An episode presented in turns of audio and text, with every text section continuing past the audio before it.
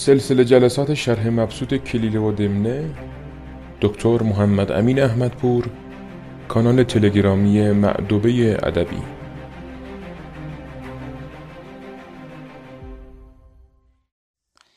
نام خدا با سلام. در اواخر اسفند ماه 1400 هستیم.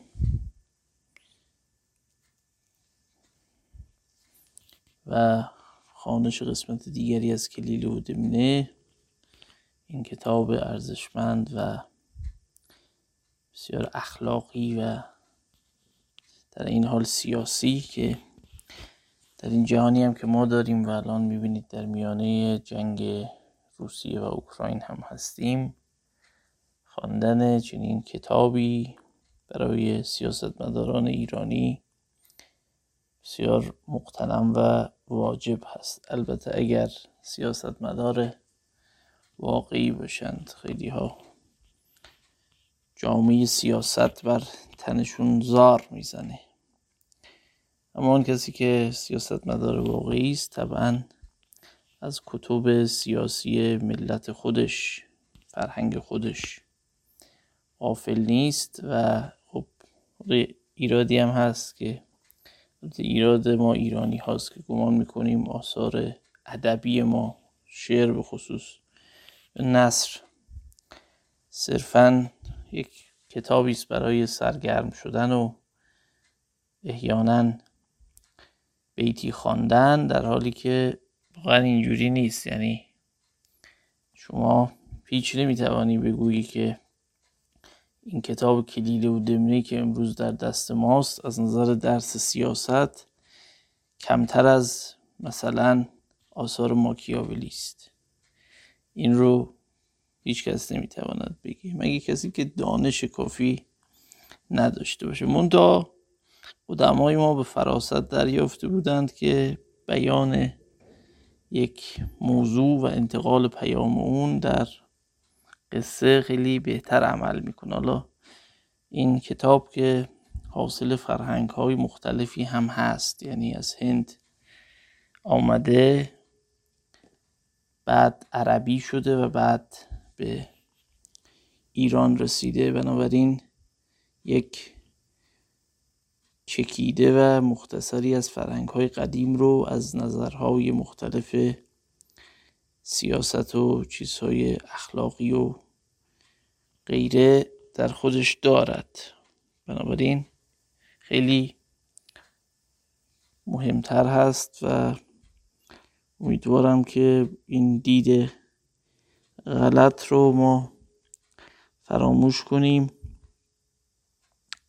و به همه این رو توضیح بدیم. لاقل اونایی که یک دور کلیله و دمنه رو موفق بشند. واقعا توفیقی هم هست. بخوانند این رو برای دیگران توضیح بدند که این کتاب صرفا یک کتاب سرگرم کننده نیست. متاسفانه من حتی در دانشگاه می‌دیدم یک استاد دانشگاهی ما داشتیم. استاد به اسم استاد نه واقعا. خیلی در دانشگاه های ما جایگاه استادی رو غصب کردند ولی اصلا استاد نیستند. ایشون با یه تمسخری از کلیله و دمنه یاد می‌کرد و حتی توصیه می‌کرد این رو نگذاریم به کسی بخواند. ببین داستان های بی ربطی است و بهتره که آدم مثلا فلان کتاب مذهبی رو بخونه.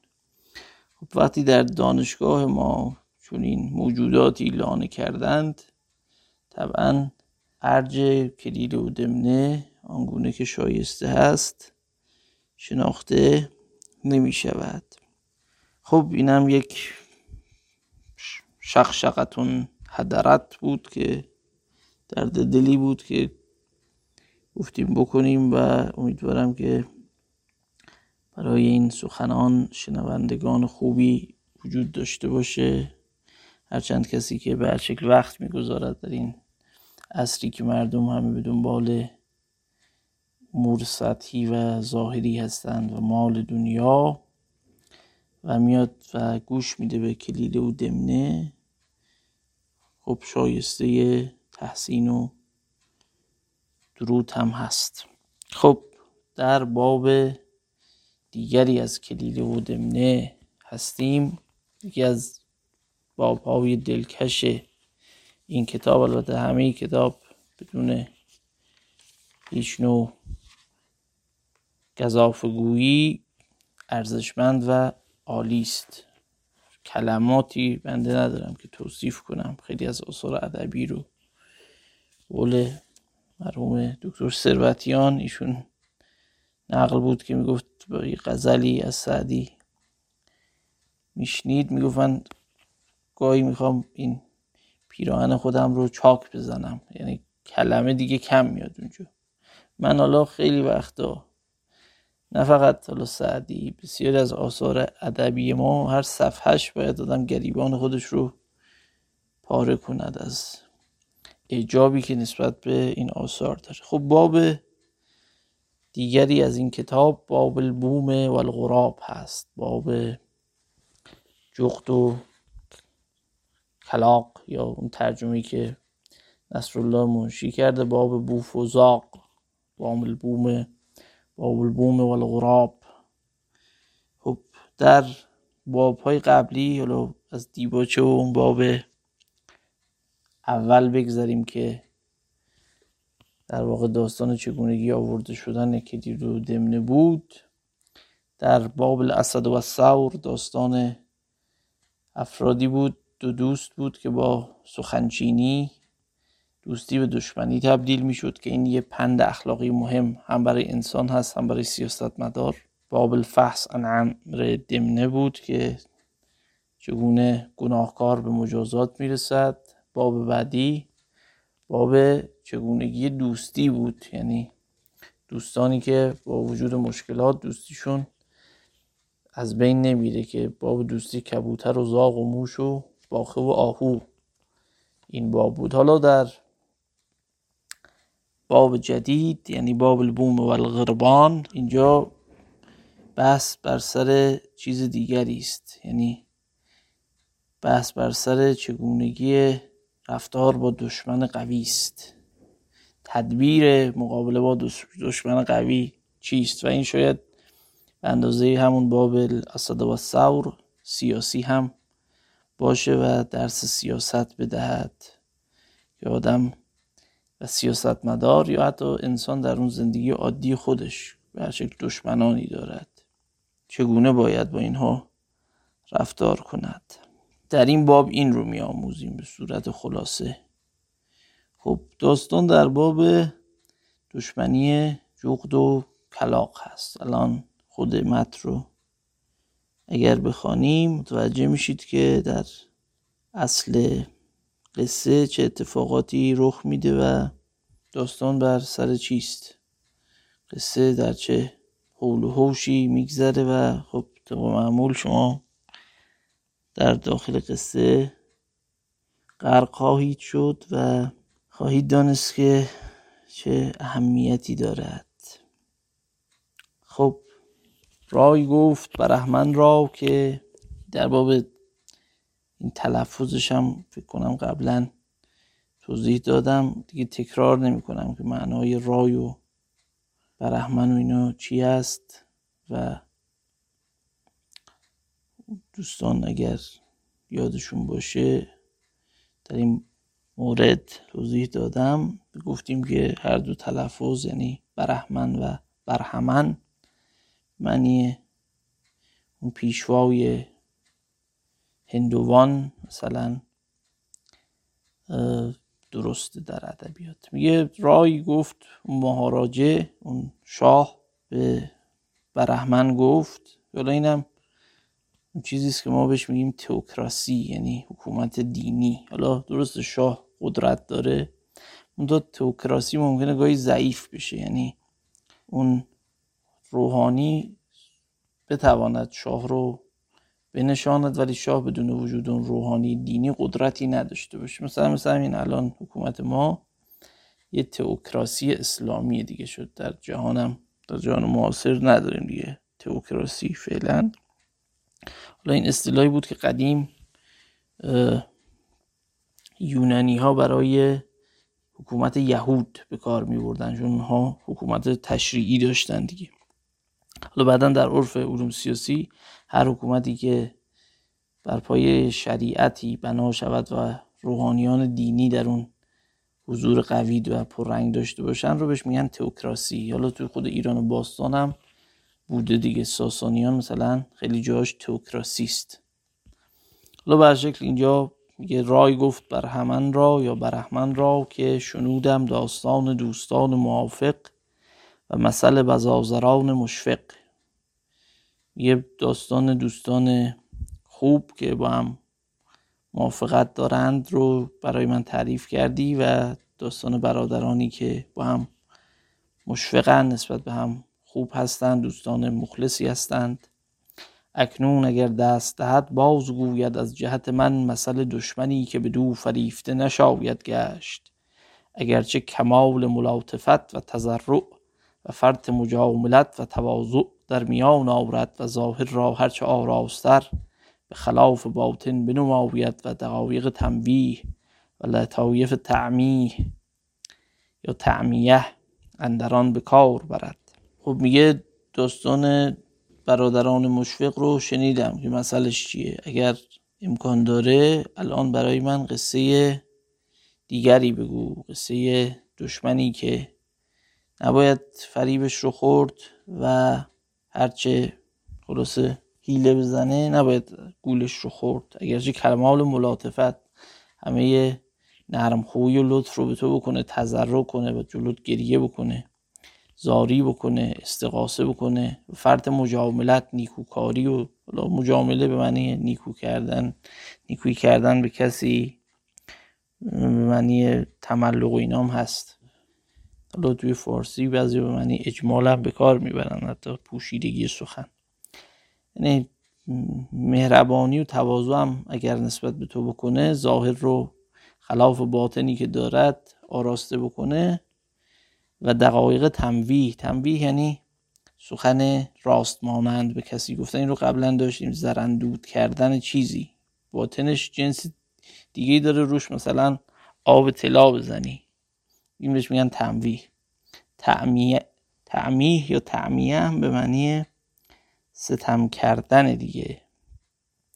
یا به معنی پوشیدن از عما که در عربی به معنی کوریست. این رو معمولا با فتح یا تلفظ می‌کنن. حالا چون اینجا تنویه آورده برای هم وزن کردن خوندنش به این شکل اشکالی نداره. پوشیده کردن پوشانیدن کور کردن. میگه لطایف هیلگری که شما نبینی این رو به کار ببرش نباید به مثل کسی رو بگو که با وجود همه این هیلگری ها آدم نباید گولش رو بخوره و به سخن او فریفته بشود. میگه مثلا اینو برامون بگو. خب قصه پس این باب در این بابه. حالا توی متن کلیل و دمنه عربی حالا نسخ مختلف متفاوته. من بخوام براتون بخونم. هم همین هست. قول دبشلیمو یا اینو بعضی خوندن دبشلیم الملکو لبید بالفیلسوفه قد سمعت مثل اخوان الصفاء وتعاونهم فاضرب لي مثل العدو الذي لا ينبغي ان يغتر به وان اظهر تزرعا وملقا ملق یعنی تودد و دوستی دیگه. بعد او چی میگه؟ میگه داستان بوم و غراب. یا در اون متن عربی. داستان بوم و غربان. غربان جمع غراب دیگه یعنی کلاق. میگه این قصه توی عربی غراب یعنی کلاقه و همون چیزیست که در انگلیسی بهش میگن ریون کراو هم دارند. اونتا ریون به زاق بیشتر میگن. یا کلاق یه زنگی یه دست سیاه. دیدید توی طبیعت حتما. کلاقایی که ابلغن معمولا به اونا میگن کراو توی انگلیسی. و هر دو اینها البته جز حیوانات باهوش هستند. الان توی این قصه شما می‌بینید. این رو فرض بر قصه سازی نکنید. اینها بر اساس اون چیزهایی بوده که قدما در طبیعت می‌دیدن مثلا در طبیعت جنگ کلاق و جغد رو می‌دیدن. جغد اول یا بوم یا بوف به فارسی که حالا بوف معروف هست. توی عربی بوم حیوانی است. پرقدرت. البته خب انواع مختلفی داره. جستش متفاوته.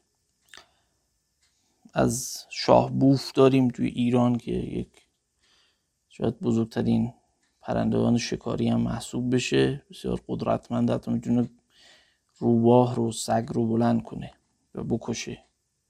تا انواع کوچیکتر که مثلا بهش میگن جغد حق مرغ حق که نوعی جغد دیگه. یا جغد انبار جغد شاخدار که پراکندگی وسیعی داره در ایران.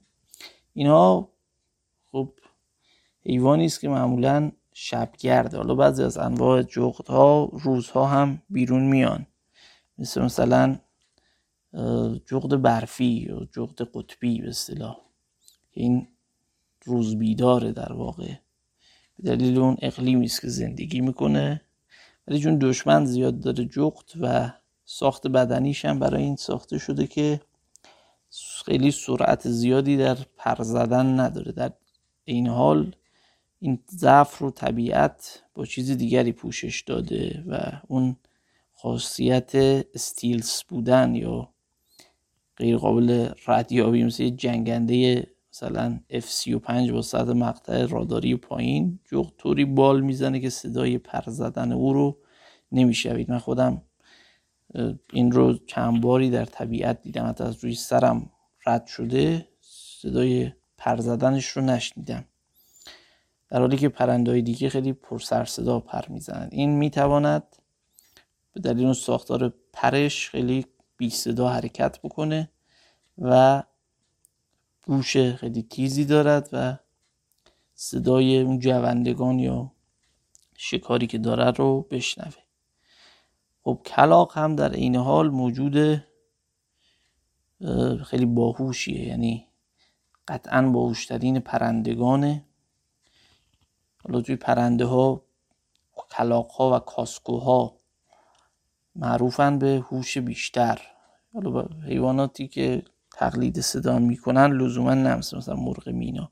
ولی کلاق خیلی معروف به هوش و در بعضی جزایر مثل نیوکالدونیا مثلا کلاق های اونجا خیلی خیلی باهوشتر از نقاط دیگر زمین هستن و بعضی وقت تخمین زدن که اینها مثل یه بچه هفت ساله بعضیاشون می‌توانند ابداع داشته باشن یعنی هوشیشون شبیه یه بچه انسانی که تا هفت سالگی رسیده باشه. انقدر هوش بالاست. بنابراین کلاق رو از جهتی با نخستین ها مثلا شامپانزو اینا مقایسه می‌کنن. مغزش تا حدی با اینکه کوچیکه این توان رو داره.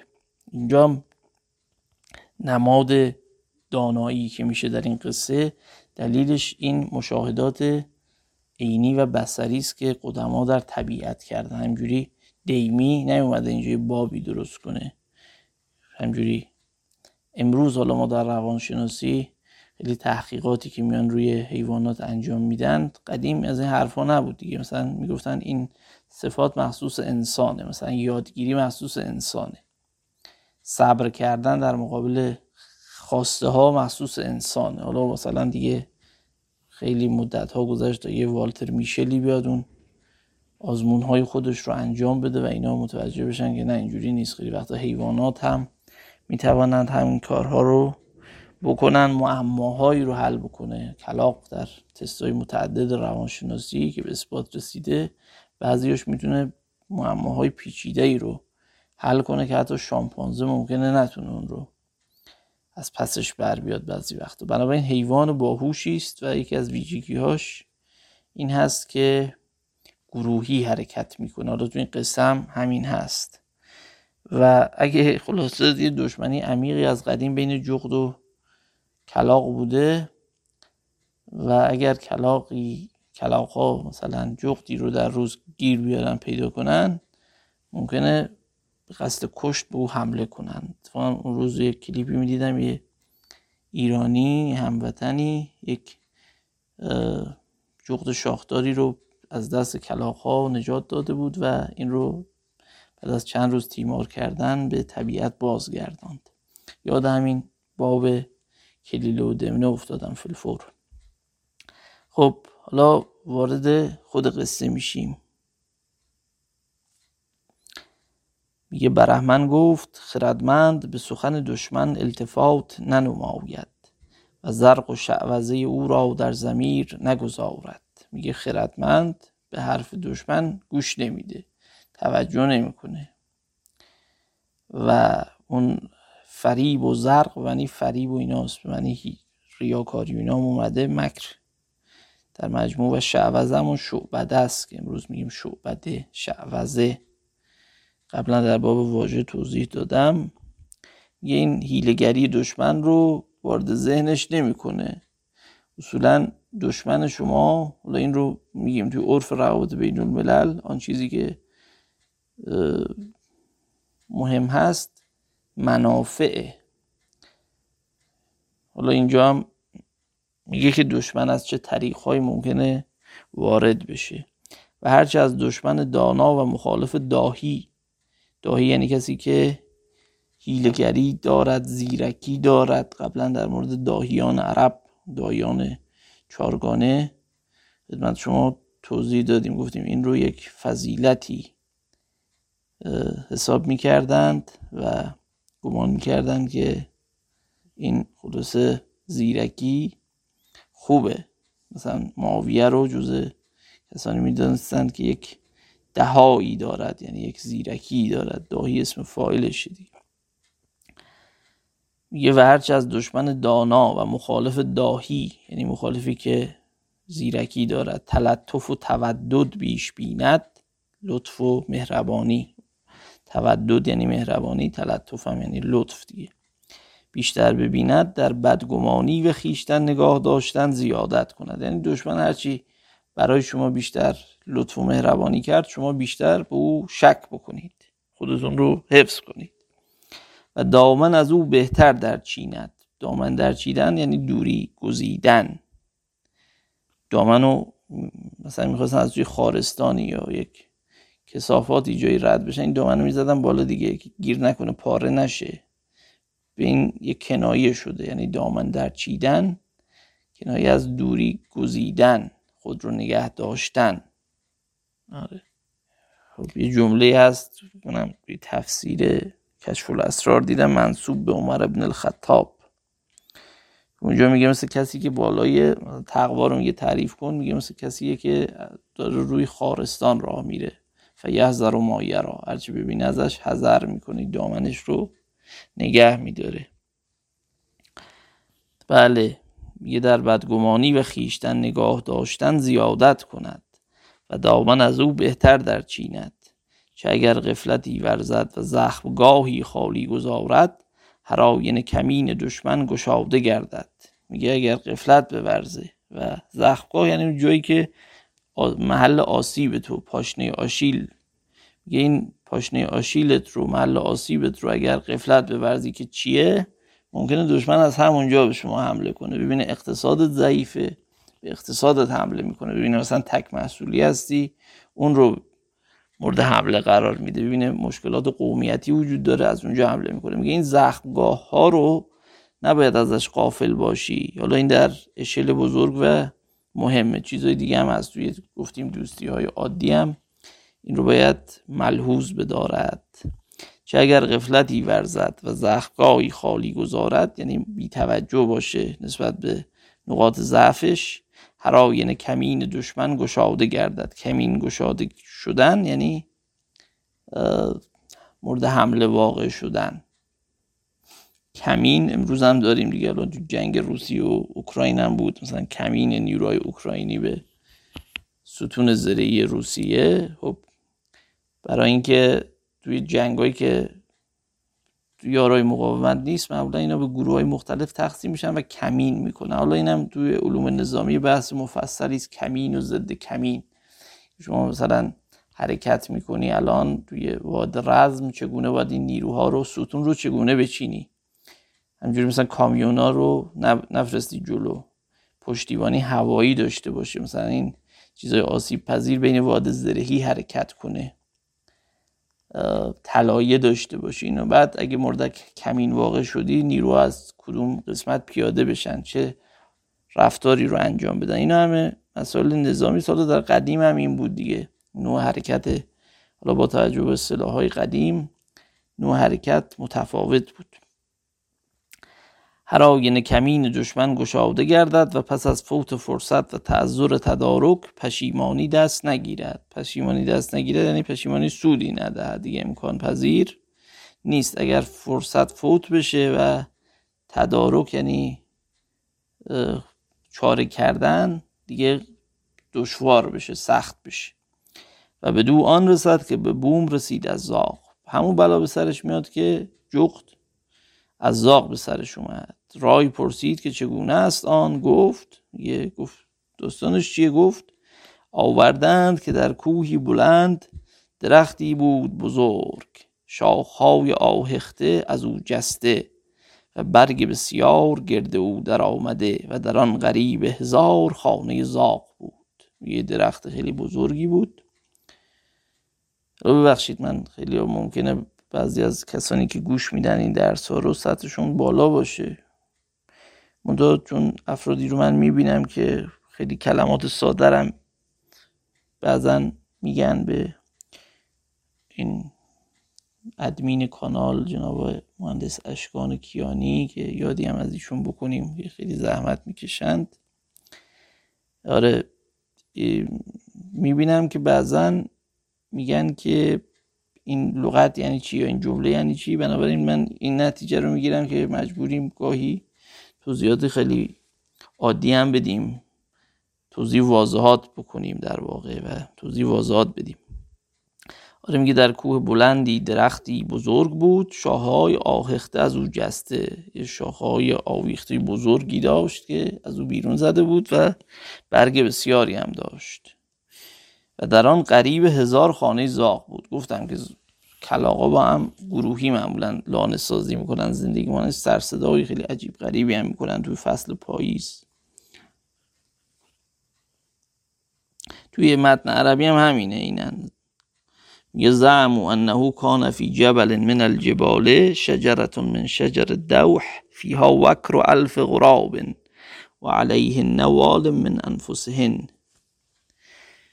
بله میگه هزار خونه زاق در اونجا بود. حالا توی یک خلاصه حاکمی هم از خودشون داشتن. بعد توی متن عربی است و کان انده شجره کهفون فیه الف و بومه و علیه نوال منهن. میگه نزدیک اون درختم یک قاری بود که هزار جوق درش زندگی می‌کردن. حالا هزار عدد تقریب و قلبه هستن که لزوما هزار. میگه اونا هم یه والی از خودشون داشتن یعنی یک جغدی شاهشون بود. بله. و آن زاغان را ملکی بود که همه در فرمان و مطابعت او بودندی. و اوامر و نواهی او را در حل و عقد امتصال نمودندی. گشادن و بستن حل و عقد یعنی همه دستورات منظور دیگه. چه کاری رو بکنی چه کاری رو نکنی. میگه همه در فرمان او بودند و اوامر و نواهیش رو دستورایی که می‌داد یا نهی که می‌کرد رو در کارها خلاصه رایت می‌کردند به کار میبستند. شبی ملک بومان به سبب دشمن آویگی که میان بوم و زاغ است بیرون آمد و به طریق شبیخون بر زاغان زد و کام تمام براند. و مزفر و منصور و معید و مسرور بازگشت. میگه به خاطر دشمنی که بین این دوتا موجود در فطرتشون هست در جبلتشون هست در ذاتشون هست. یه شب خلاصه رئیس جغدا رئیس بومان بیرون آمد چون جغد شب حرکت می‌کنه دیگه. این شبیخون زد به زاقا چشم کلاق نمی‌بینه پرنده روز گرده. شبگرد نیست. کام تمام براند. برعکس بوم جغت که خیلی شبا خوب می‌بینه. پدر اینا رو در آورد. لطو پار کرد. لشکر کلاغا رو مزفر و منصور و معید و مسرور بازگشت. شاد و خرم و قدرتمند. مزفر یعنی پیروز منصور یعنی نصرت یافته معید یعنی تایید شده. منظور مورد نظر الهی واقع شده است. مسرورم یعنی شاد. خب میگه خلاصه اینجور بلایی سر اینا آورد. حالا توی متن عربی یه توضیح بیشتری هم داده مثلا گفته فقط و سبا منها خلقا کسی را یه هم کشت هم خیلی از اینا رو اسیر کرد. بله. و کانت الغارت و لیلن. در شب بودین شبی خون. حالا دیگه خیلی من نمی‌خوام توی کلیدی عربی برم. گاهی از این متن هم براتون می‌خونم که تفاوت ها رو بین اون چه که ابن مقفع کار کرده و ترجمه ای که نصرالله منشی کرده متوجه بشید حالا توی نسخه دیگر عربی هم تقریبا شبیه اینه. حالا فقط یک نکته هست که اینم بد نیست بگیم در بعضی از نسخ. اسم این درختم اومده.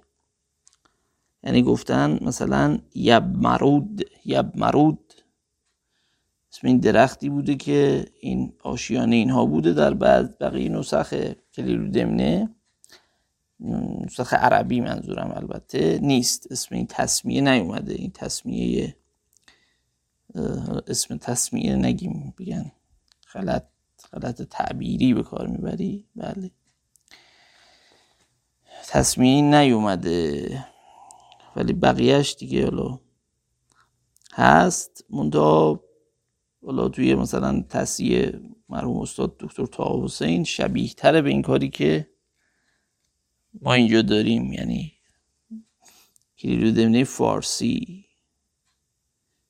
بله. بعد میگه مثلا فاکثر نفیه نل قتل و الجراح. ولم یعلم ملک الغربان به ذالک حتی اصبح. این تا صبح روز بعدم گفت من صبح روز خودم هم صبح جمعه فهمیدم. آره میگه ملک زاغانم اینجوری بود. بله شباهت هایی وجود داره بین بعضی از موجودات.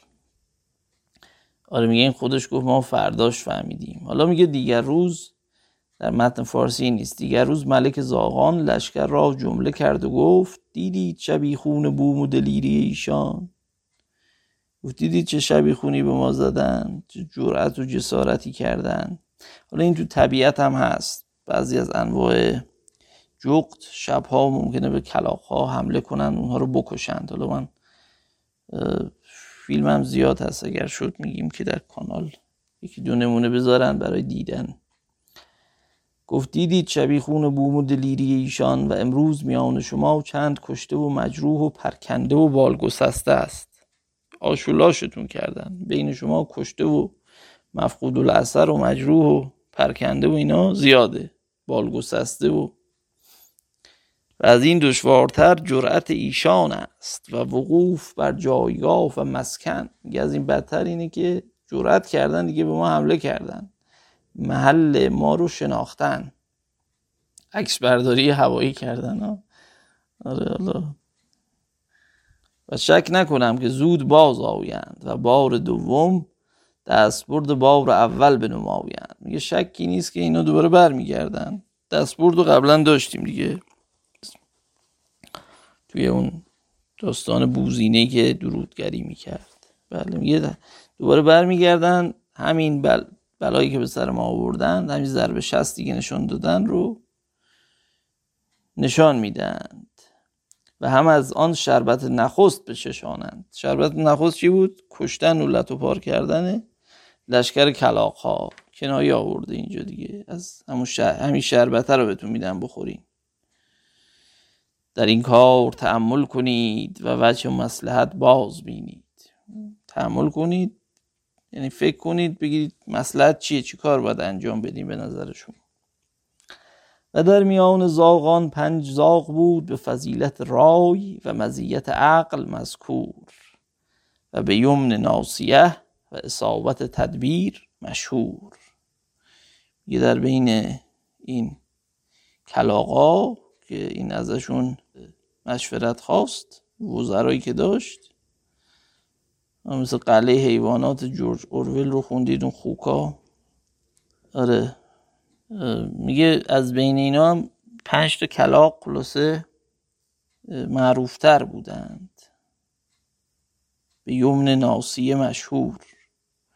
خب اینم معروفه دیگه. مثلا دیدن کس بعضی افراد رو خوش می داشتن قدیمی ها این رو تفاول خیر بهش می‌کردن. پیشانیش مبارک بود می‌گفتن یمن ناسیه یعنی مثلا دیدارشون خوششانسی می خوشبختی. میاره برعکس کسایی که بعضی مثلا فکر من فلانی ببینن بلا به سرشون میاد.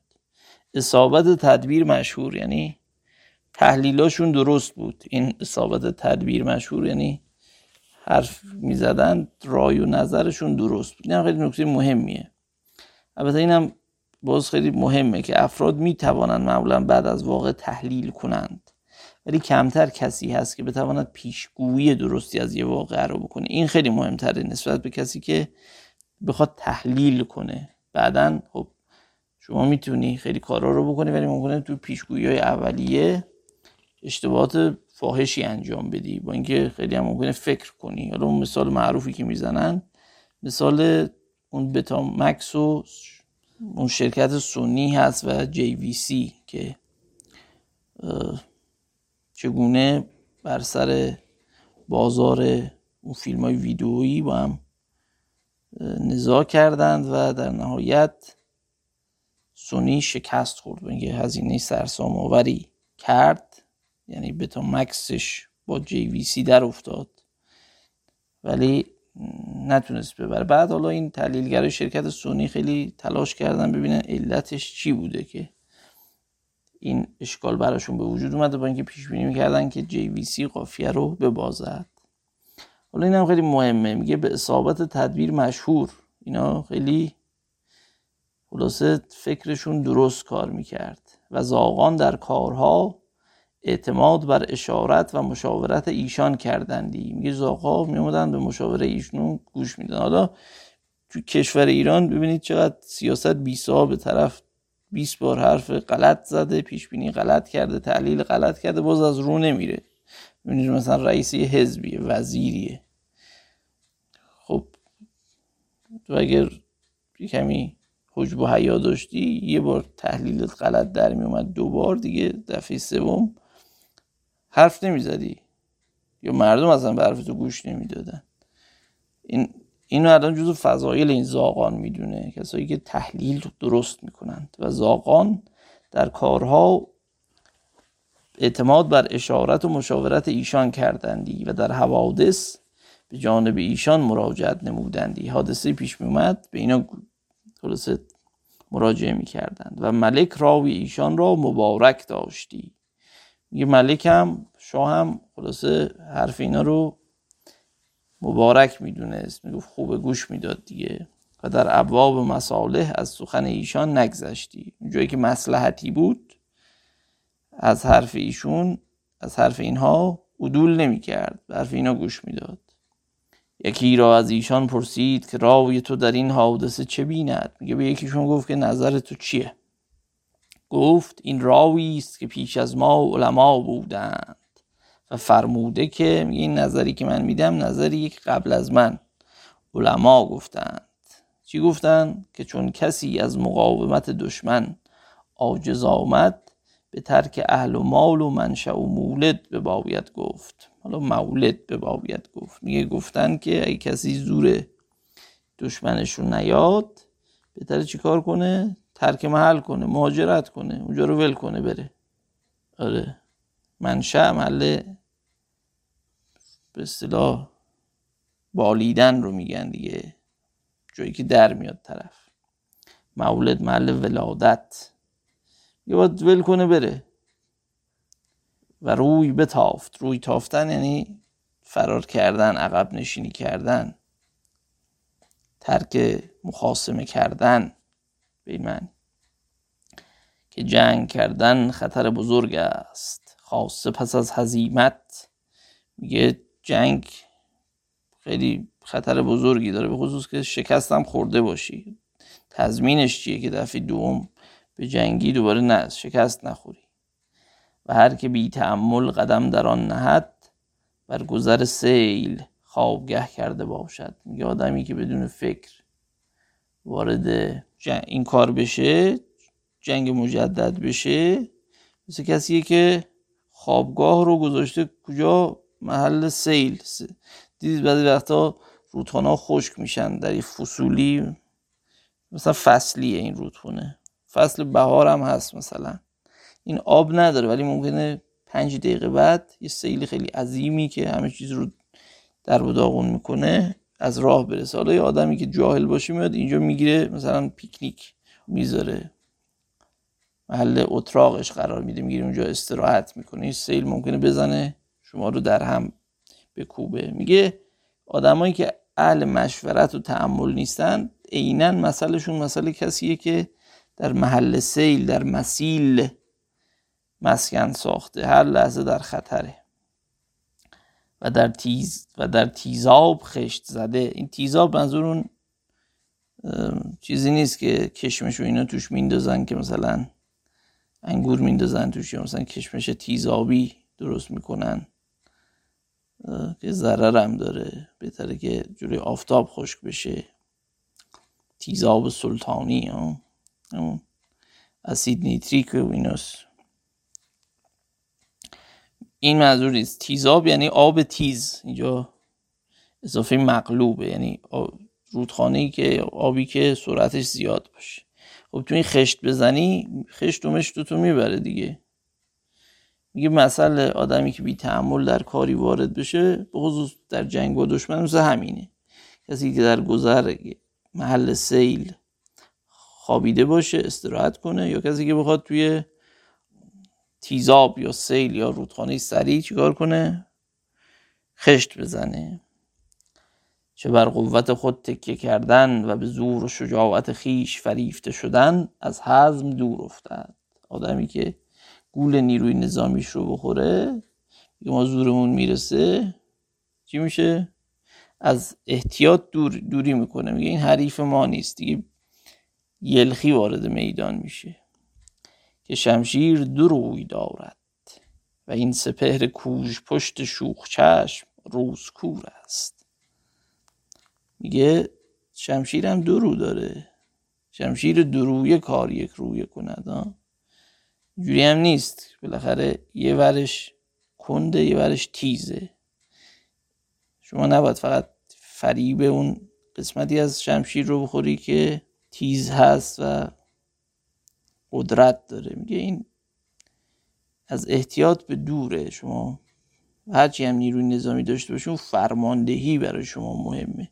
تصمیمایی که داری می‌گیری خیلی مهمه برای شما. چیزای دیگه ولو نیروی نظامی داشته باشی ممکنه نیروی نظامیت رو از دست بدی و این در تاریخ مثال خیلی داره که نمی‌خوام دیگه حاشیه برم و برای شما مثال های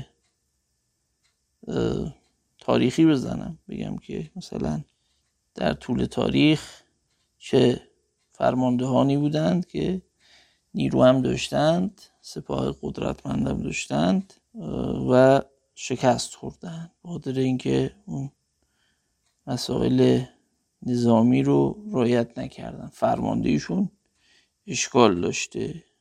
دو مثال معروفش آلمان ها هستند. اون اگر مثلا هیتلر به توصیه امثال گودریان گوش می‌داد در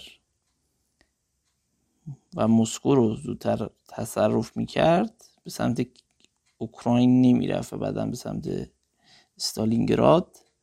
چه بسا جنگ جهانی دوم یک شکل دیگری پیدا می‌کرد. بله. خب سپر گوش پشت گوش پشت. گوش پشت نوتردام یعنی کسی که قوز دارد. پشتش محدبه. حالا به آسمان از قدیم گفتن کوچ پشت. این تمثیلایی بوده که می آوردند. انوری شعر خیلی زیبایی داره میگه.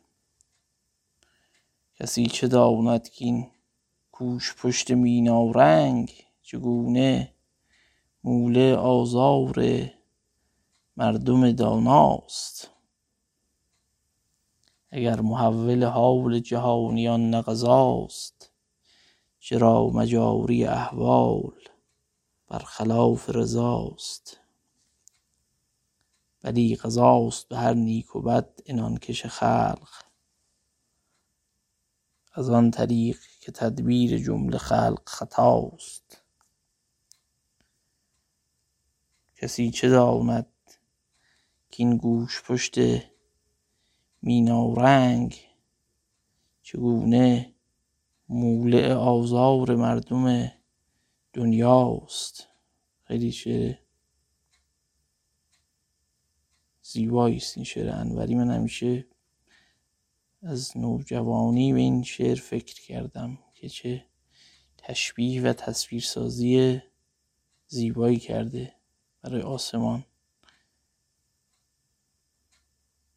کسی چه داند که این کوش پشت مینا رنگ؟ چگونه موله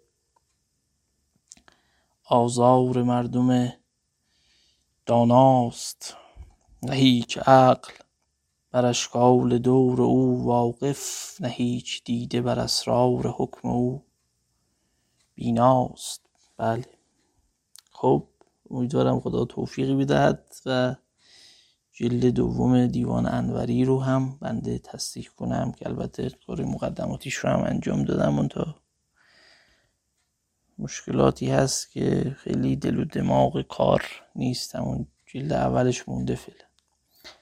خب و این سپر کوش پشت پشت شوخ چشم. شوخ چشم یعنی کسی که گستاخ و بیمبالات و ایناست و شوخ چشم آسمان دیگه. حالا روزگار اینجوریه. یعنی نسبت به افراد خیلی اهمیت نمی‌داد اما بزرگ و خار می‌کنه. خاران رو بزرگ می‌کنه.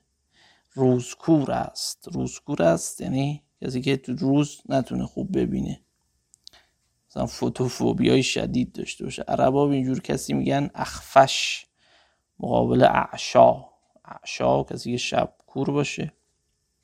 اخفش یعنی کسی که روزا چشماش خوب نبینه. خفاش از همینه دیگه. خفافیش جمعش. چون روز نمیاد بیرون یا خوب نمی‌بینه بهش گفتن خفاش. اسم یک دو تا ادیب معروف هم هست در علم صرف و اینا نحو و اینا. اخفش. برای اینکه با هم قاطی نشن بهشون مثلا میگن اخفش اسقر و اینا. خب میگه این روزگار روزکور هم هست مثل یه پیرمردی که چشماشو از دست داده. کیا رو میاره بالا؟ مردان را نیکو نشناسد. آدم های بزرگ نمی‌دونه کیان. قدر ایشان نداند. ارزش افراد رو نمی‌دونه و گردش او اعتماد را نشاید. اعتماد نباید کرد به دور روزگار. ممکنه امروز به نفع شما به چرخ روز دیگر؟ نه. ای که بر چرخ ایمنی. زنهار تکیه بر آب کرده ای هشدار. بله از حدیقه سنایی این بیت. میگه کسی که بر گردش روزگار ایمن شدی فکر می‌کنی همچه حالت همینه که هست. سلامتیت همینه که هست. خانوادت همینه که هست. پولت همینه که هست. میگه نه اینجوری نیست.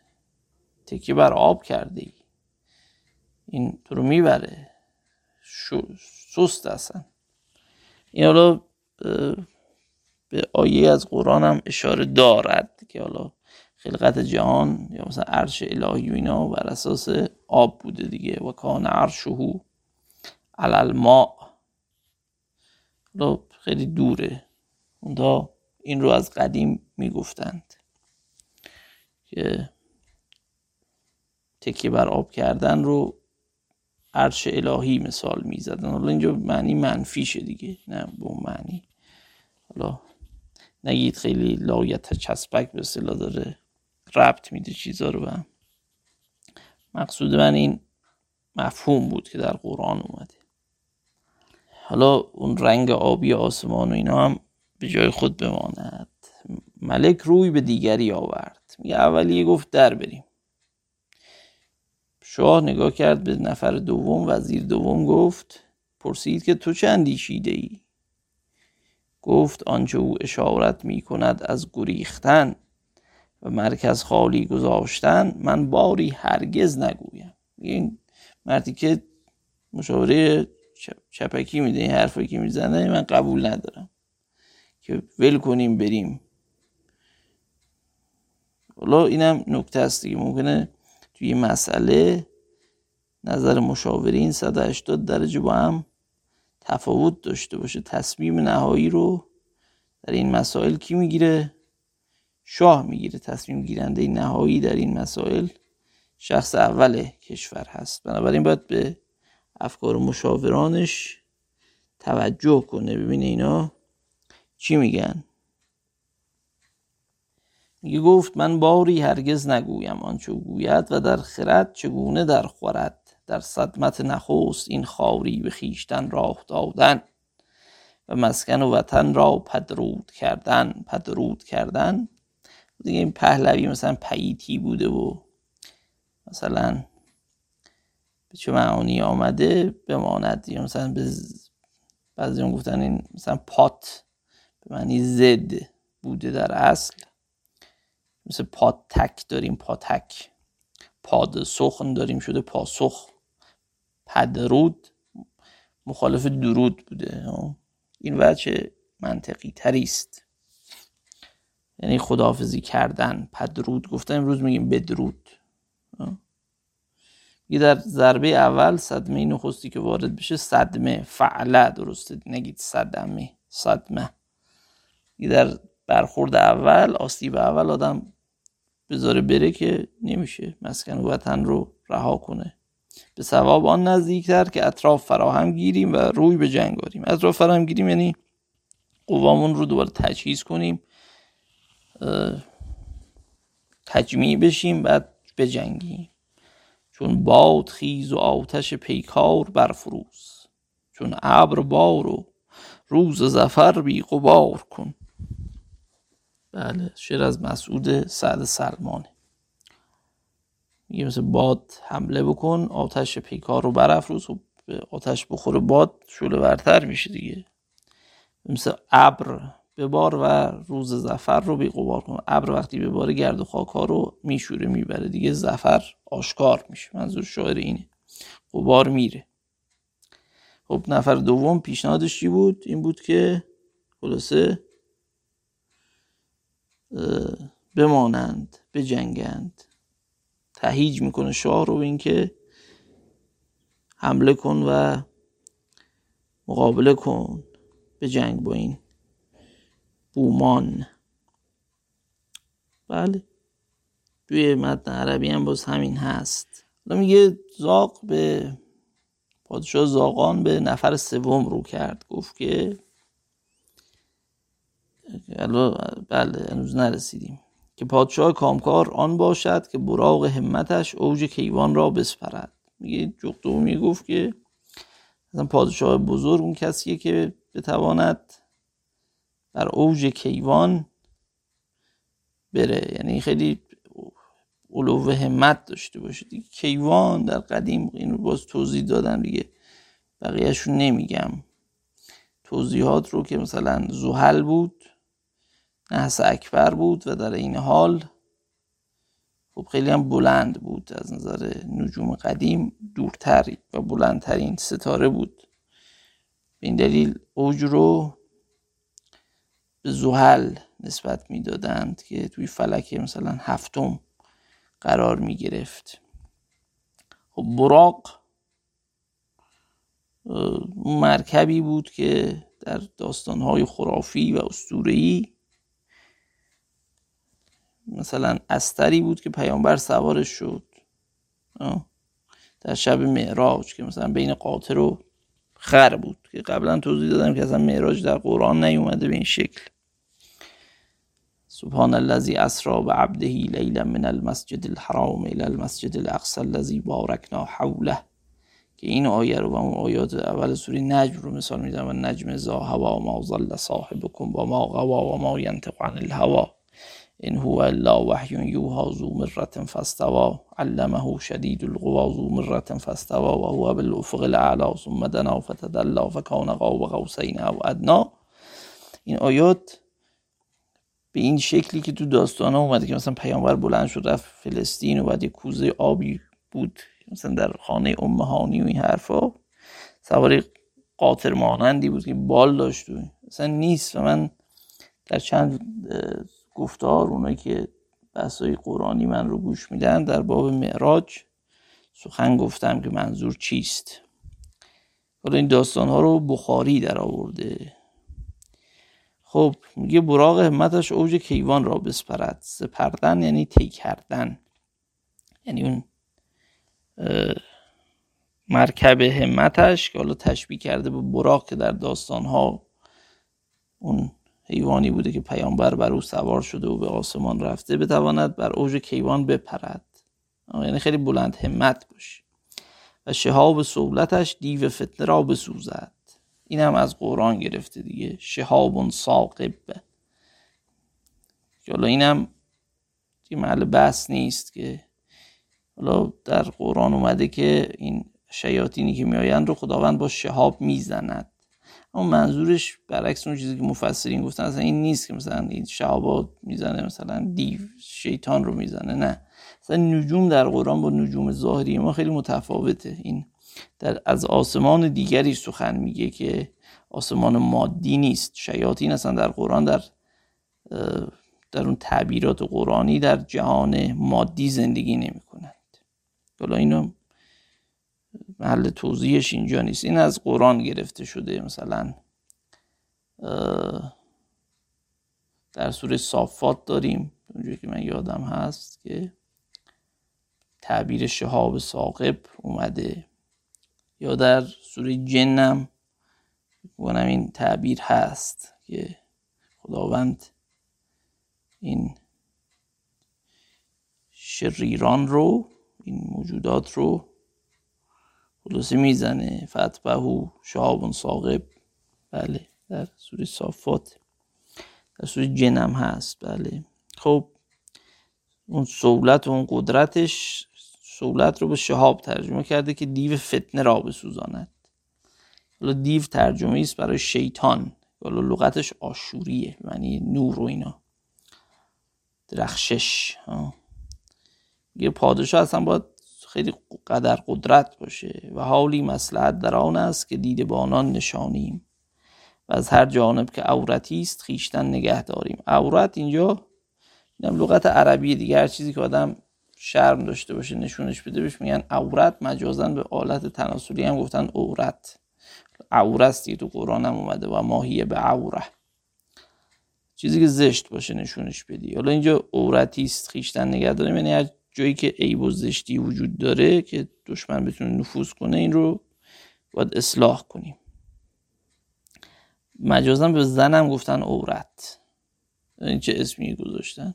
چون همه وجود زن رو عورت می‌دیدن دیگه. آدم وقتی دید جنسی به مسئله داشته باشه از این لغات هم می‌سازد. بله اگر قصدی پیوندند ساخته و آماده پیش رویم. میگه اگه خواستن حمله کنن ما بهشون حمله می‌کنیم. و کارزار به وجه بکنیم. اون جوری که شایسته است نبرد می‌کنیم. و روزگار دراز در آن مقاتلت بگذرانیم. این مثلا دنبال جنگ های صد ساله اروپا بوده این جغد دومیه. یه روزگار درازی جنگ می‌کنیم. یا زفر روی نماید یا معذور گشته پشت بدهیم یا پیروز میشیم یا با شرافت مثلا شکست می‌خوریم. چه پادشاهان باید که روز جنگ و وقت نام و ننگ به عواقب کارها و التفات ننمایند و به هنگام نبرد مساله حال و معال را بی خطر شمرند.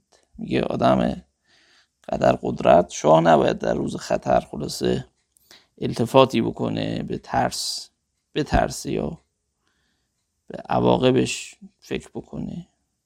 به انگام نبرد مسائل حال و معال رو بی خطر شمرند. هرچی که در حال و آینده هست رو یا پیش میاد رو بی اهمیت بشمرن بی خطر. اینجا معنی ارزش و اهمیت و وزن.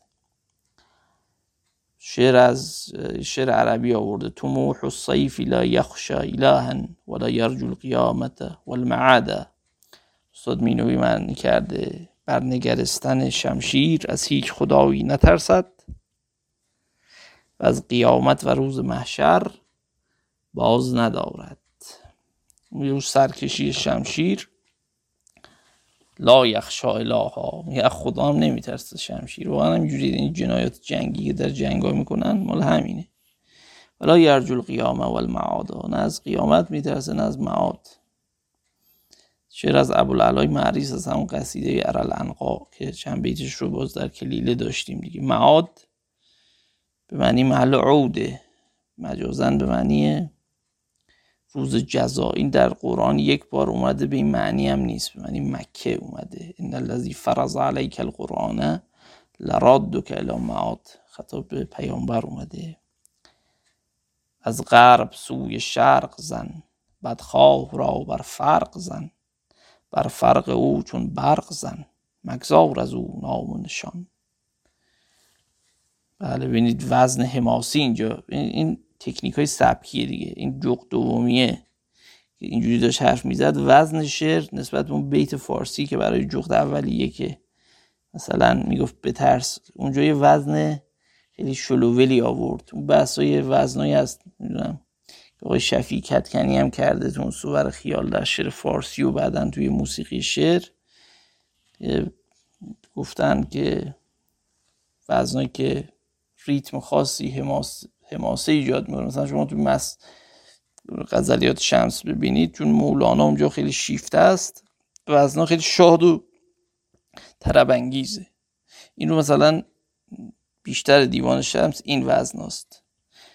وزن جنگ چیه؟ مثلا اینجا اون جغد اولیه که خیلی خلاصه وعده فرار داد وزن شعر چیه؟ ای که بر چرخ ایمنی زنهار. فاعلاتون مفاعلون فعلون. حدیقه سنای دیگه. خفیف. بر خفیف. خیلی شلوول اینجا مستفعلون مستفعلون مستفعلون مستفعلون. بر رجزه که اصلا عربم اشعار حماسی رو تو این می‌گفته دیگه. این جغ دومیه که داره و این نکات خیلی ریزی است که شما توی این مسائل اگر دقیق بنگرید اینها رو هم از کلیل و دمنه می‌تونید بکشید بیرون از غرب سوی شرق زن بدخواه را بر فرق زن بر فرق او چون برق زن مگذار از او نام و نشان. این اصلا این وزن مخ... مناسبه این. چرا میگیم کلید رو اینقدر بلیغه؟ بلاغت یعنی چی؟ یعنی مقتضای حال طرف حرف زدن و نوشتن دیگه. اون شعری هم که از ابوالعلا آورده. چه شعر حماسی است؟ طموح و سیف لا یخشا الها این سرکشی شمشیر از خدا نمیترسد. ولا یرجو القیامت والمعاد. از روز قیامت و معاد باک ندارد. یا بیت بالاییش چون باد خیز و آتش پیکار بر فروز این وزن رو ببینید.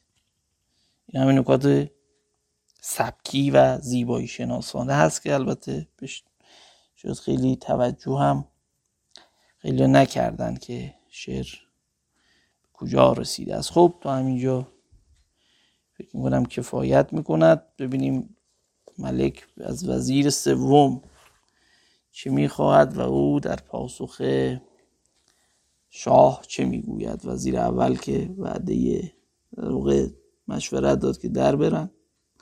وزیر دوم مشورت داد که مقاتله و نبرد بکنند. حالا می‌رسد به وزیر سوم و چهارم و پنجم. حالا وزیر سومش و وزرای دیگه نظر اونها چه هست؟ انشالله بماند برای جلسه دیگر. حالا انشالله اگر عمری بود در جلسه بعد ادامه خواهیم داد. خانش این متن رو. و سلام.